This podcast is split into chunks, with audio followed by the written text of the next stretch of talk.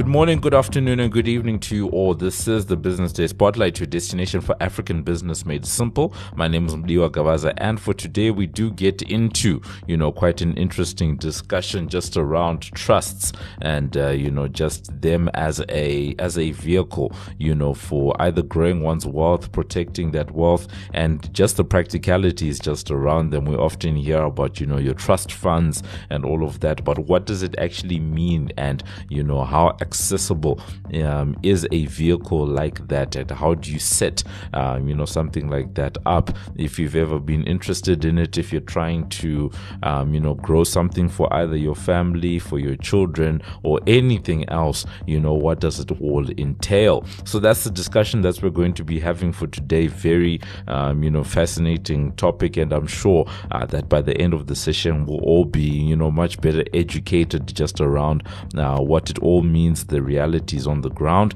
and then also at the same time uh, what it could mean for you, um, you know, and uh, your wealth creation journey. So to help us to unpack what all of this means and uh, how people can go about it, uh, we are joined by uh, Matlodi uh, Letiane, who is uh, the head of customer experience over at uh, FNB Fiduciary, just to give us, you know, some of those insights.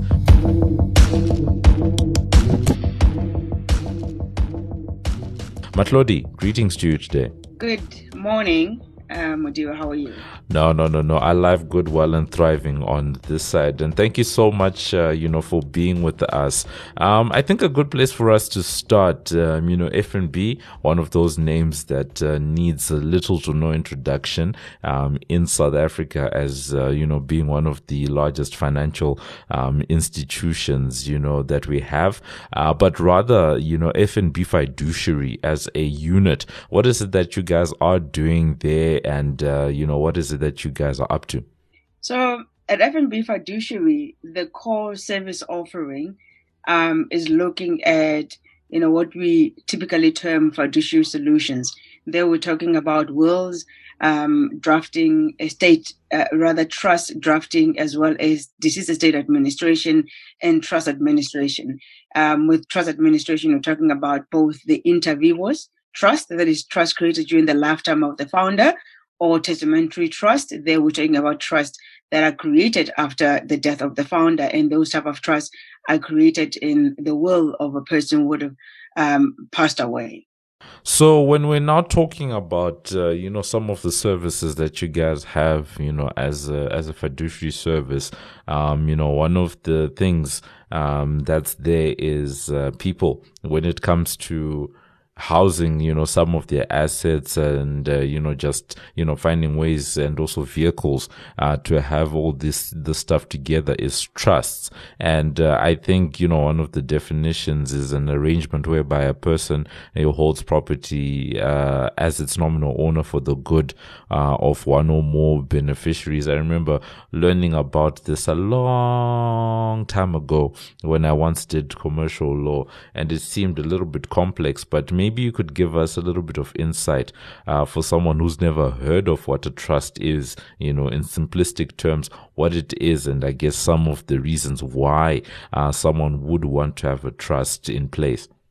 So to start with, you are quite correct in saying that you know it is an arrangement where assets are held for the benefit of another, um, and typically you know trusts are looked after or administered by trustee. But you know, let's start here. You know, a trust can be a, a very useful tool to anyone who wants to to have an effective way of managing and protecting their long-term assets like uh, properties and and investments. Um, you know, and you know, I must also mention because I, I suppose this is a bit of a um, a misnomer in that people think that you know trust uh, uh, can only be considered by very wealthy individuals with the tax problems. But the way at FNB fiduciary that we're positioning trust is that trust is a vehicle for legacy creation, legacy planning, and legacy preservation vehicles where you as Mudiwa, you're looking to actually make sure that, you know, your hard and cash and assets that you worked for over your entire lifetime is actually protected for the benefit of your loved ones and for generations to come. So when we're talking about these trusts, we often hear the term trust fund and all that. Are these the specific, you know, arrangements that we're talking about when people refer to a trust fund? So suppose the word trust fund, foundation, um, a trust are, are, terms that are used interchangeably, um, but but they generally refer to the same thing where you know a trust you know in the same way that you earlier alluded to you know an arrangement where um, assets are held in this vehicle um, for the benefit um, of certain individuals and the administration or the control of the of the trust assets vest in whom we call trustees and uh, I think one of the more interesting things about you know some of these uh, some of these trusts, like you said, it's you know on behalf of someone else. So someone might want to f- fully understand why you would have a trust in place. Why not just, okay, let's say I am a parent and, uh, you know, I'm building wealth for the family. Why not just keep my money in a bank account? And then, you know, upon a certain day, who knows,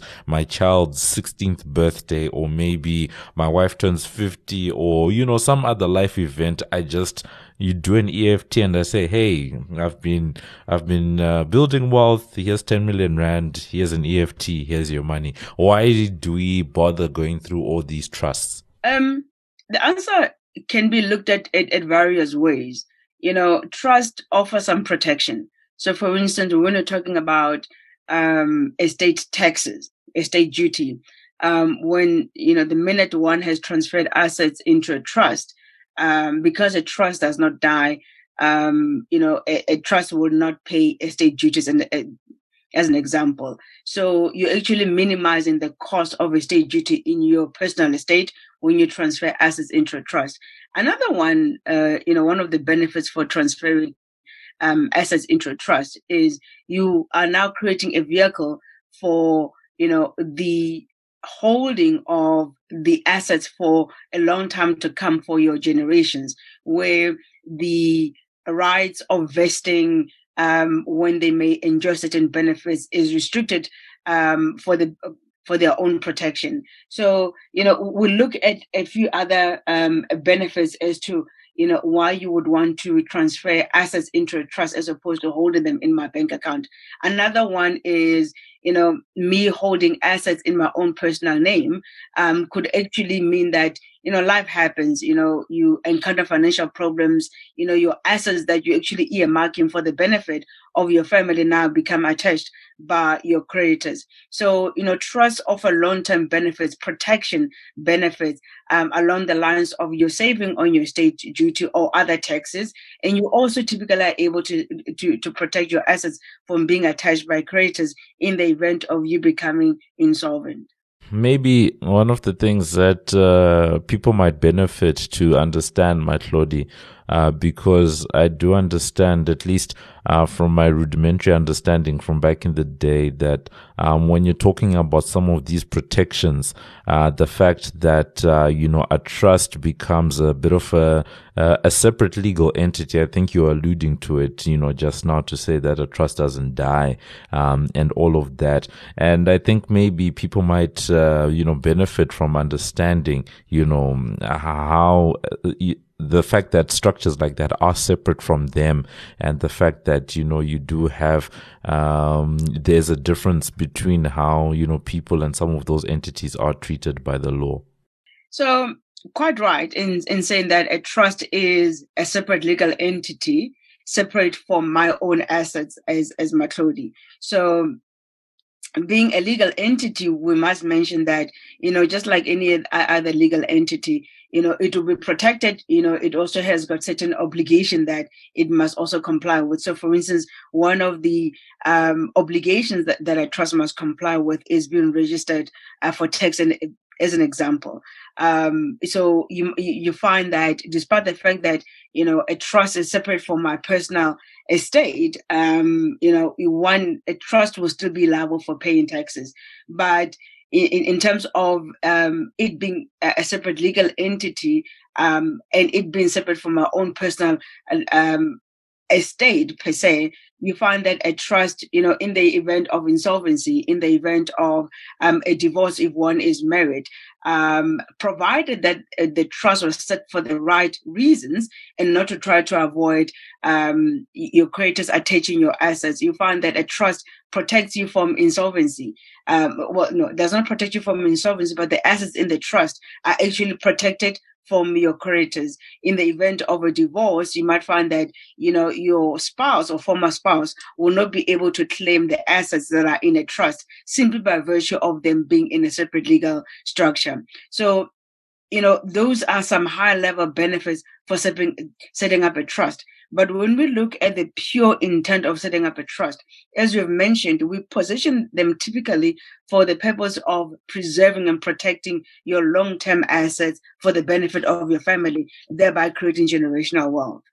Um, and when it comes to that, uh, the generational wealth aspect and the type of things that people are, you know, using uh, trust for, um, I'm quite curious to maybe, you know, get a sense of the type of long-term assets that people are, you know, putting into trusts. I've, um, I've noted, and you know, in my own life and experience, you know, I had an experience where one of my previous landlords actually you know the, the the place i was staying i noticed that you know rent would be paid into a family trust. And i sort of figured that um you know that uh, particular apartment i was staying in was uh, was owned by you know this family trust. Uh, what are you know i guess the typical use cases that people have? What are some of the typical um ways in which people are using uh, you know trusts and the type of assets that they have in there so, in terms of assets that are eligible or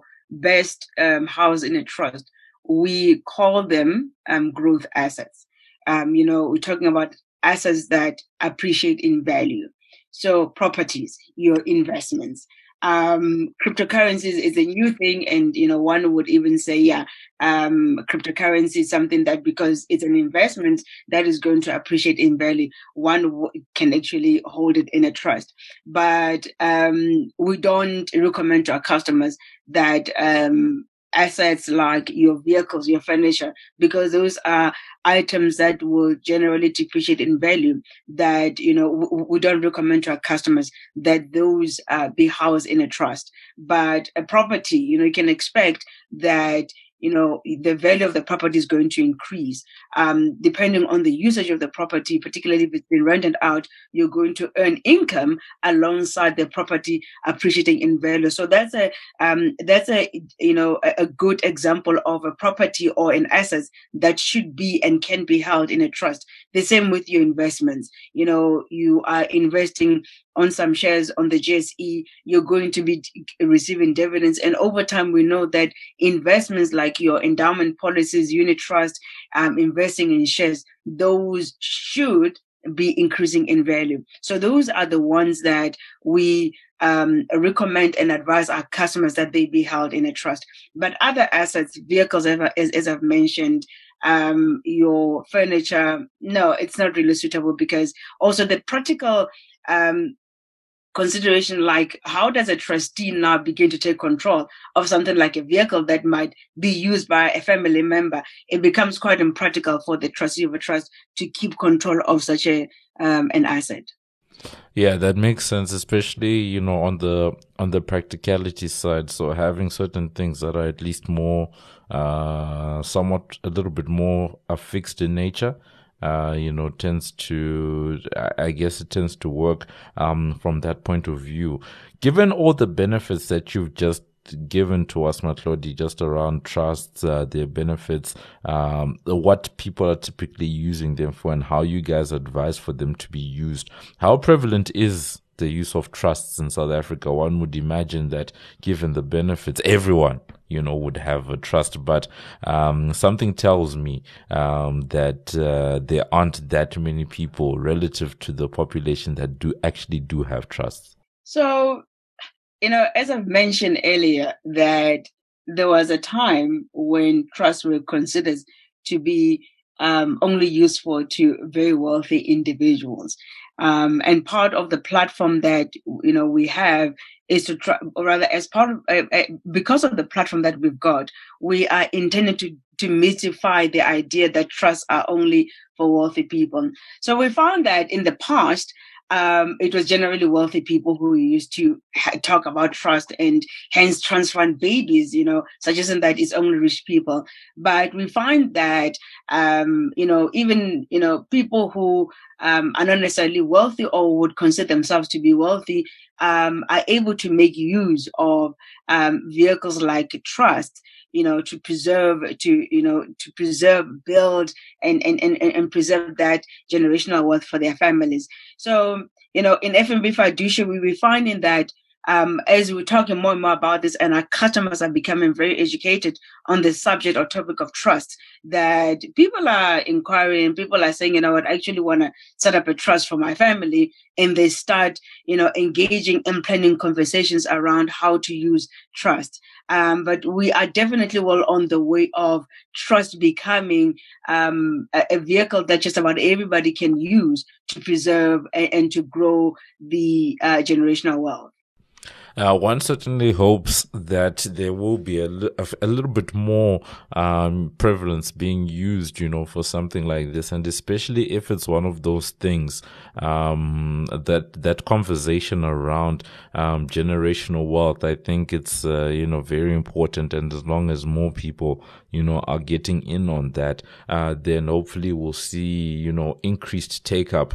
Uh, but in that I'm quite curious then to understand the level of education that people have around trusts. Yes, uh, there was that perception back in the day around them being for, you know, people, you know, in, uh, I guess, uh, higher stations in society, if we're going to, you know, phrase it in that way. Uh, but now there's uh, this move towards making them uh, more, um, what do you call this, uh, more accessible. But do people actually know and understand that this is um, an actual option that they do have when it comes to preserving their wealth? You know, Mudiwa, I found that yes and no. So people would know that, you know, you can set up a trust but the benefits and the uses of it um, were not generally known. But now, because it become a topical conversations that you know the media, you know the likes of yourselves are um, helping us engage in, I'm finding that it is no longer something that people used to think that it was only for the rich. People are asking questions, and because people are asking, that suggests that people are now beginning to know more about it. But in terms of the technicalities, you know, the legal requirements for setting up a trust, we still find that we need to educate our customers, which is something that we're more than happy to do, even, um, you know, education even for the beneficiaries of the trust. So you find that, um, a mother or a father would have set up a trust for their children and they come on board and they're now having to experience what it is having their benefits or their inheritance um, held in a trust. And so, as a result of this, um, we're having to educate not only the people who are setting, setting up trust, but also their beneficiaries who are now coming on to enjoy the benefits of what mom and dad would have worked for. So, you know, simply in answering your questions, there was a time when uh, people did not know much about this, but now we're starting to close that knowledge gap with um, podcasts like this, with the articles that we're putting out to say, hang on, this thing is not only for rich and for the famous, it's actually for an ordinary man who's got um, an, an inheritance, wealth that they've worked for that their family must benefit from it would be interesting just to see, you know, going forward, the types of conversations that, uh, you know, people do have, um, when it comes to this issue of trust. And I say that, um, against the backdrop of, you know, a lot of complexity. Um, and, uh, when I say complexity, I'm talking about complexity that people feel, um, when it comes to their relationship with money, um, how other people relate to money and the fact that money continues continues to be such a taboo topic, um, you know, in our so in our in our society. Uh, before you can even talk about you know trusts, um, you know, families should be able to at least just talk about, um, you know, money, you know, at the dinner table and financial issues and the like. And I'm quite curious, um, once again, many curiosities today because of this topic, but, um, this one is more of a broader issue because um, because of the the issue of savings in South Africa. South Africa having that dubious um, reputation of being a country more of spenders than savers, um, because this does work very well, as you said, as a tool for saving and you know wealth creation.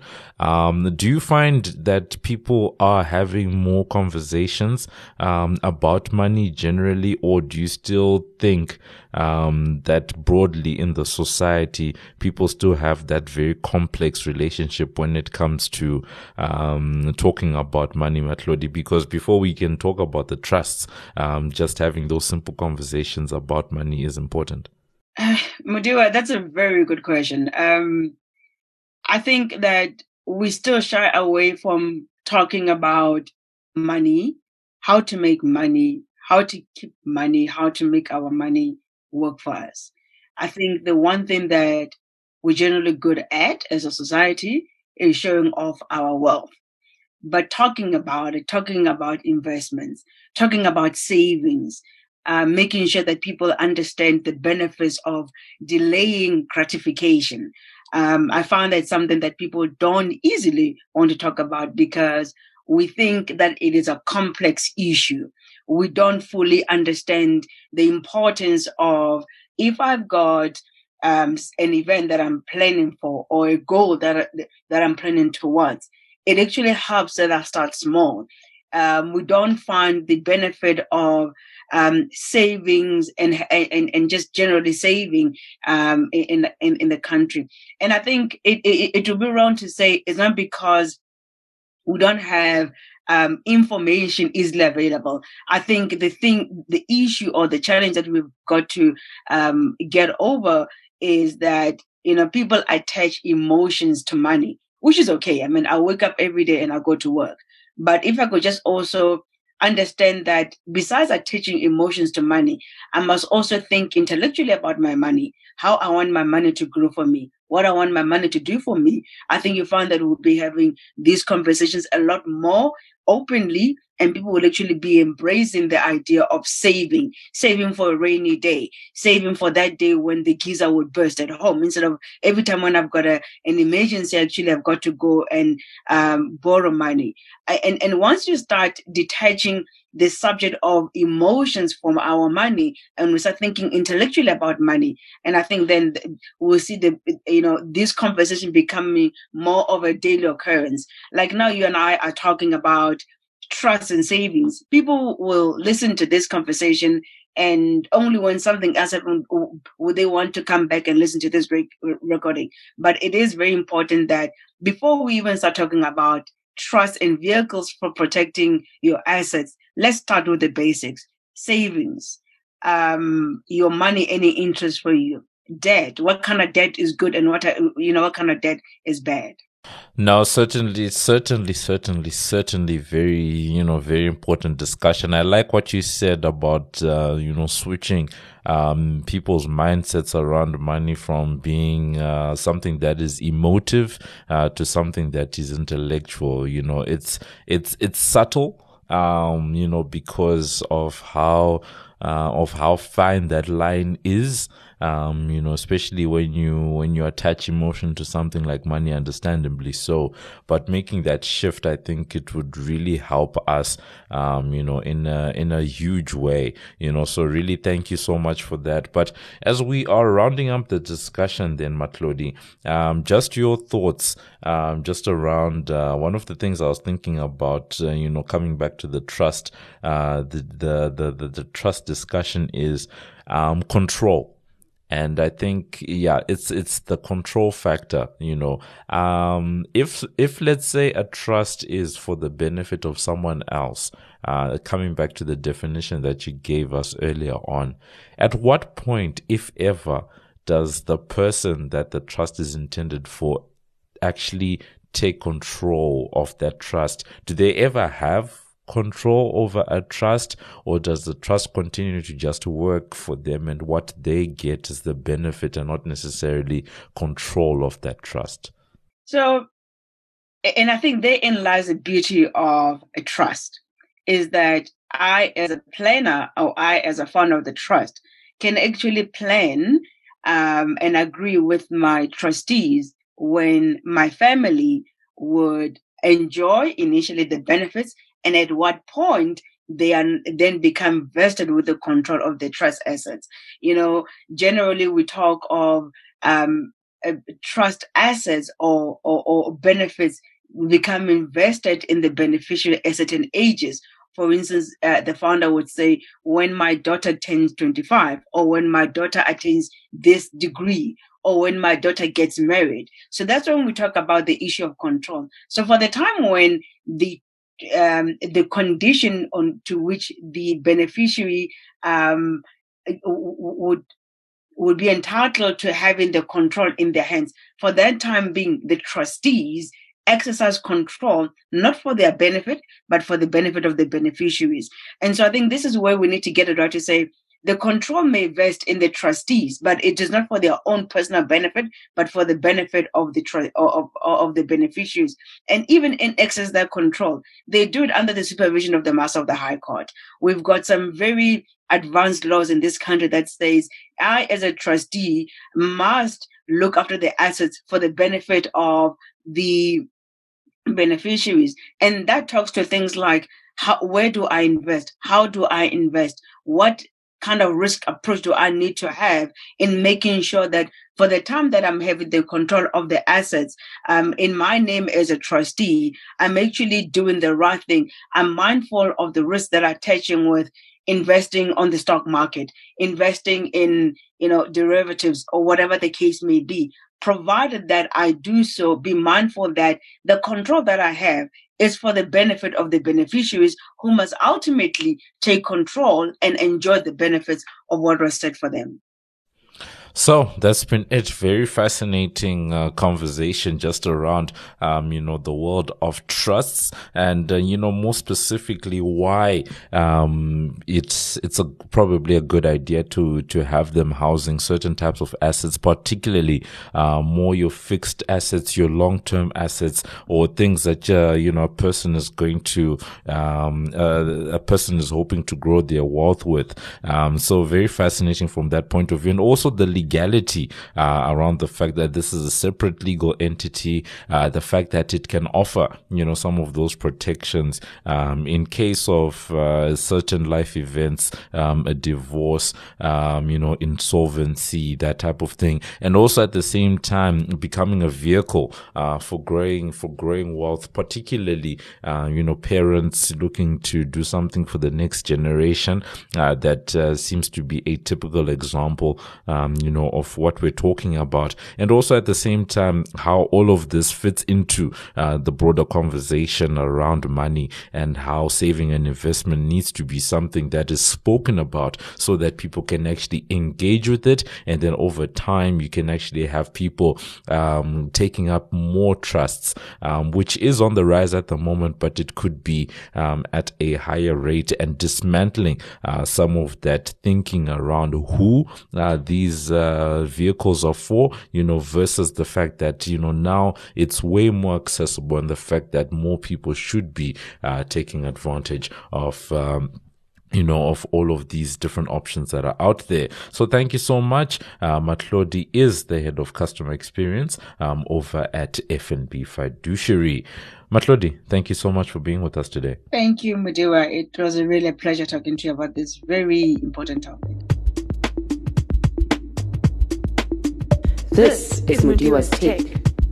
Fascinating discussion just around uh, what's going on with with trusts, and more particularly, you know, an extension of uh, this money conversation that we've been having. Uh, today, we're talking to FNB Fiduciary, but last week now uh, we were talking to Sanlam Trust, and it's quite interesting how um, a lot of these topics are similar in the sense that you have these tools, um, these vehicles, uh, these documents that people, um, you know, should ideally really have in place, whether it's a will, you know, now we're talking about a trust, and all of it would be helped um, if people just had better conversations um, about uh, about money. It's definitely something that I'm quite um, I'm quite passionate about. I think it's quite clear, you know, that this conversa- these conversations about money because you do see uh, that certain communities around the world there are certain communities that are really good about uh, talking about money, introducing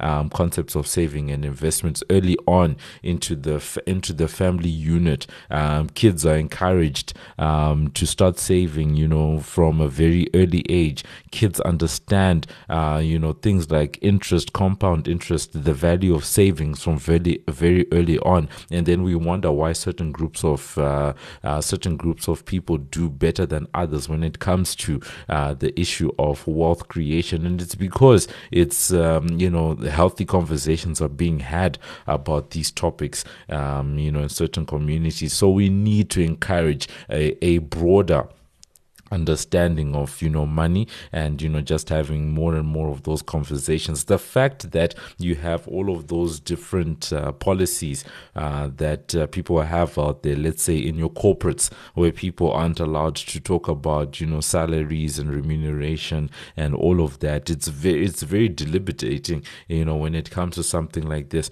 And in the same way it affects also the way that new entrants into the job market approach the job market because um, in economics, we talk about asymmetric information, um, where one side of uh, a debate or one side of uh, you know of the negotiation has more information than the others, and uh, that typically happens where an employer knows how much a role you know should be compensated, but someone who's new to the job market knows nothing at all, and you end up having people, um, and we call it a salary negotiation, and it's not a negotiation at all because one person has all the information and the person person other person knows little to nothing. They don't know how to benchmark themselves. They don't know what's going on how to judge how to negotiate. And all of that would be helped if people were having healthier um, conversations about uh, you know about the money. But people still attach a lot of emotion to it. People are still very secretive about it. Uh, people are still not um, you know talking about it. And as long as that is the status quo then it's unlikely uh, that uh, we will have movement. It's great great. Um, like what Matlodi is saying, that uh, people are, you know, becoming more and more curious about some of these structures. Uh, people are becoming more curious about how they can, you know, go about, you know, setting things like this up for themselves. So it does show uh, that there are, you know, pockets where things like this are happening, but we need more um, of this stuff to happen so that um, we can have, you know, just healthier conversation about the money and also at the same time we create that wealth and we reduce, um, you know, some of the anxiety that people feel um, when it comes to money.